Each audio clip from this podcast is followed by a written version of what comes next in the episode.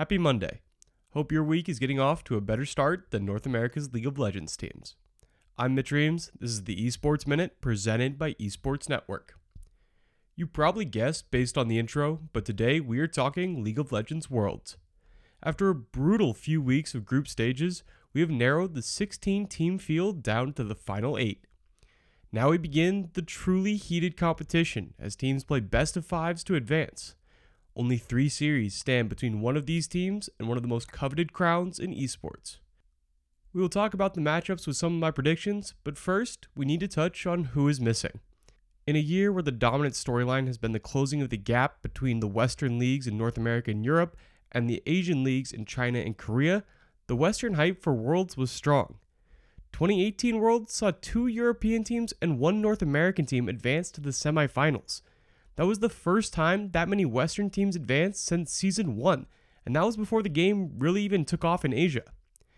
China's Invictus Gaming ended up winning that year, but the closing of the gap storylines began. They only heated up more at the 2019 MSI, the only other international event on the League of Legends annual schedule. There, North America's Liquid fell to Europe's G2 in the finals, again showing Western teams might finally be catching up.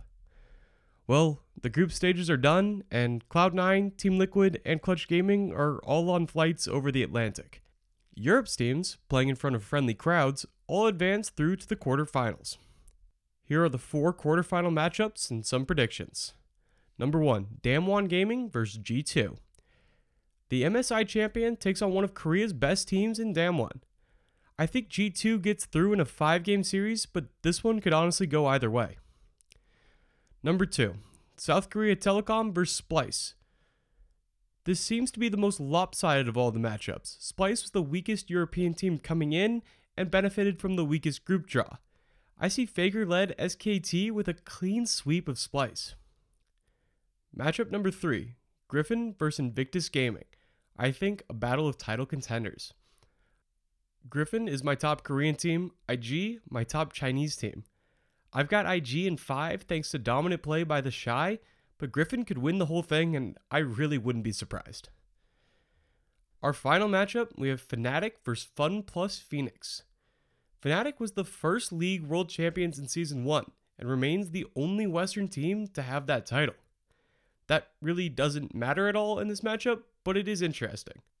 I've got Fnatic in 4 as they take on the weakest team from Asia of all the quarterfinalists. I don't claim to be a League of Legends expert, so I'm curious to see how my picks do here. If you think I'm totally off base, share your predictions in the comments. The Esports Minute will return tomorrow with Legal Tender Tuesday.